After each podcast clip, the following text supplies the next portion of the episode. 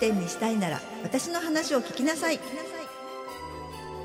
この番組は静岡で有名な洋菓子店スズトラ創業者でありさまざまな店舗の企業経験を持つ小川陽子が悩める女性店舗経営者に送る応援型ポッドキャストですあなたの企業店舗経営に役立つ魔法のエッセンスをズバッとお伝えします迷っているのなら一歩踏み出そう小川陽子がアテンドします。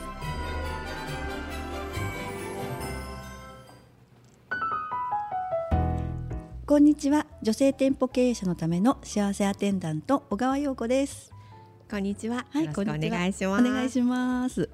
今日は第10回目、はい。記念すべき。第10回目になります。はい。10回目の今日はお店を持ちたい持ったけれど悩んでいる人へえ一番その悩みとして多いんじゃないかなと思われる売り上げが伸びないということについてお話を伺います。はい、もうお客さんが来ないのと、はい。売り上げが伸びないはもう最大の悩み2つ、はい。間違いないと思いますね。はい。まあでもはい。売り上げが伸びないっていうことは、うん。お客さんがまあ来てはいるということになりますので、はい。一つねもうあの一歩は超えているわけだから、うん。ゼロから1が立っている状態なので、はい。これはあのもう大きなあの武器というか。うんうん持っているというふうに思っていただいていいと思うんですね。はい。売り上げが伸ばし方っていうのはいろんなテクニックももちろんあるし、はい。心の部分もあるし、うんあのいろんな方法がありますので、うん。これはもう全然心配しないでいただきたいですね。うん。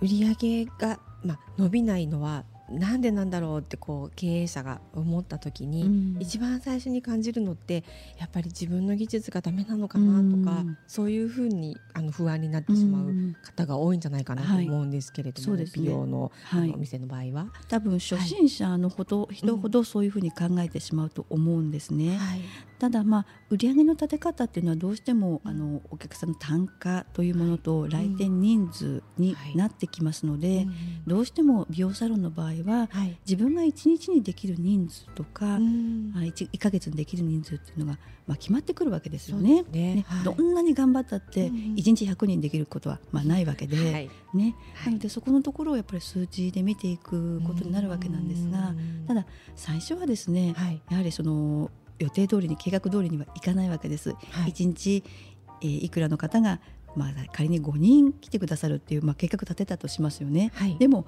その通りにはいかないわけですから、うん。じゃあ売り上げを作っていくためにうん。どういうところをこう補っていくのかうん。ということになると思うのですが、はい。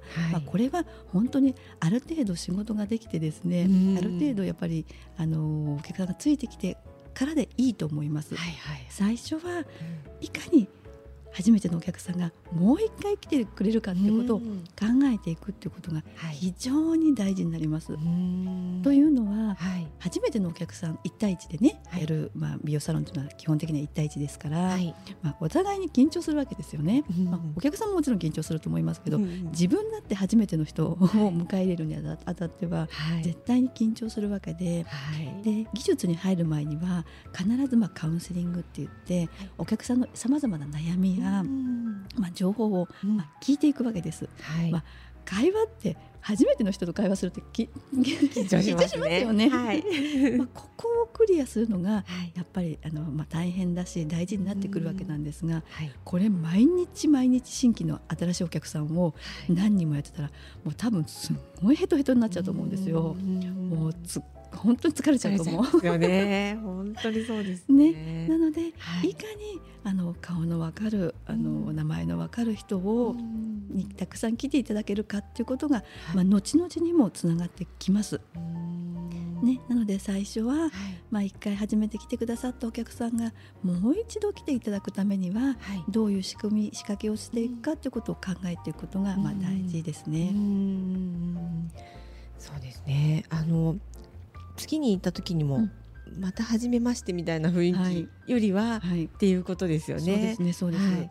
うん、で美容の場合は、はい、まあ、おそらく、まあ、改善したいこととか、悩みがあって、お店に訪れてるはずなので、ね、まあ、当然1回ではそれがあのなくなるってことはないじゃないですか。ね、ダイエットにしても、まあ、お肌の状態にしてもですね、一回行ったから、まあ、その時は良くなった気がするけれど、はい、必ずやっぱり元に戻ってしまうと思うし、はい、一人その人だけの力では、まあ、限界もあると思いますので、そういうプロのサロンとかね、はい、あの技術者が、あの一緒にこうフォローしていくことでよりよく、まあ、スピーディーに改善していくわけです。はい。うん、なのでそこのところをやはりお客さんと一緒に、あの乗り越えていくっていう仕組み、まあ、関係性を、まあ、築いていくためには、やはりお話ししていくっていうことが大事になってくるんですよね。ねなかなかこう初めての人に自分の悩みを打ち明けるっていうのは、うんあの難しいと思いますけれど、はい、いかに話しやすい環境を作っていくか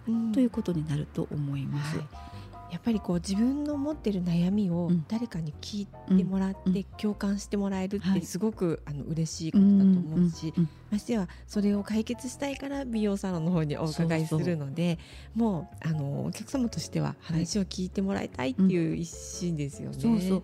あのできないサロンできない技術者ほどですね技術にまあ頼りたがるわけなんですが、お客さんは技術に入る前に絶対にそこのところを重要視している。そうですね、ぱり聞いてもらってこの人だったら託せるなと思って技術自分の、まあ、裸を見せるわけですよね。自分のお肌を素肌を見せるわけなんですよ。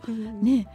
だからやっぱりそこの関係性が築けないとリピートにはつながっていかないので、まああのまあ、プロであればですねやはりそのカウンセリング力、トーク力っていうことを磨いていくっていうことが大事になってくると思います。はい、うん。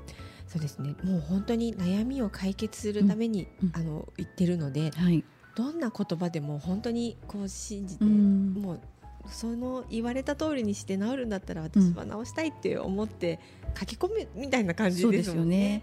そうそう。だからこの先生だったら通ってもいいわになってもらうための最初の取っかかりになるので、まあ、当然最初から信じてですね、あの言ってはないと思うんですよ、もし初めての同士の場合はですね,、ねこの先生があの必ずしもっていうふうに思って、まあ、多分疑ってかかってくると思うんですが、だから最初から真っ向から勝負するんじゃなくて、やはりその人の話しやすい雰囲気別に趣味の話でもいいと思うし、ね、着てるお洋服が素敵だったらそういうところから入っていっても、とにかく心をつかむキャッチ、キャッチな言葉でですね、その人の心をぐっとつかむということを、まあ、磨いていくべきかなと思います。そうですね、そうするとやっぱりこうお客様の方も、じゃああの先生がおすすめする商品だったら買ってみようかなとか私も先生の真似をしてやってみたよとか、うん。うん、そういうなんか意識が、はい、あのお客様の方もこうな悩みを解決する意識も高まっていきます、ね、間違いないです、うん、だからお金のことを考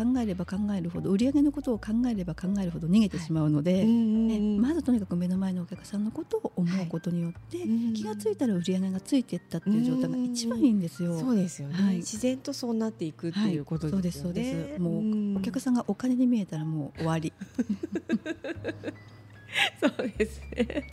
からやっぱりこう共感してもらえることが、はい、あの本当に一番通通って、またちょっとあそこに行って、ね、あの悩み聞いてほしいなとかって思えば、まあ、自然と繰り返し来てくれるお客様になるっていうことですね。そうそう。だから、うん、そのそのお客様が何度も通ってもらうことによって売り上げがやっぱりおのずと立っていくわけなんですよね。一、月に一遍だったお客様が一月に2回来てくれればそれで売り上げが立っていくわけです。はい、ね。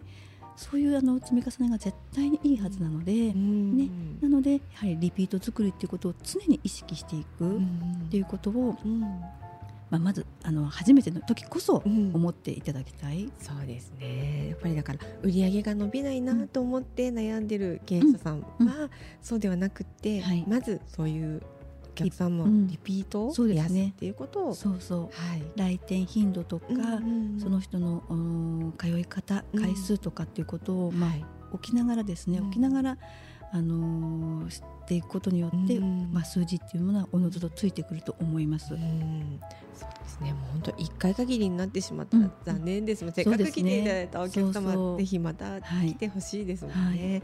新規のお客さんを取るのにはですね、うん、本当にあの常連のお客様リピートを作る4倍も5倍も力がかかるって言われてるんですね。